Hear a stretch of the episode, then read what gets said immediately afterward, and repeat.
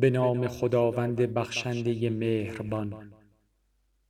خداوندا تو ما را در روزی هایمان به سوء ظن و در عمرهایمان به طول آرزو آزموده ای تا آنجا که ارزاق تو را از نزد روزی خواران طلب کردیم و به سبب آرزوهای دراز در عمرهای طولانی مؤمرین طمع بستیم.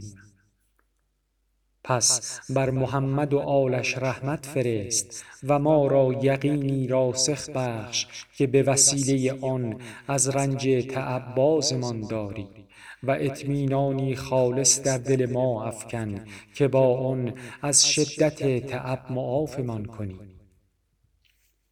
و وعده ای را که در وحی خود به تصریح کرده ای و در کتاب خود به دنبالش قسم یاد فرموده ای وسیله قطع اهتمام و دل مشغولی ما از رزقمان قرار ده.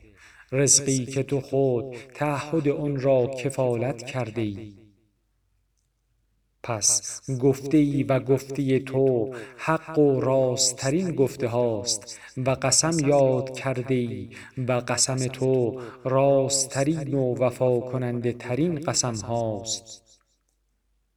روزی شما و آنچه به آن وعده داده می شوید در آسمان است.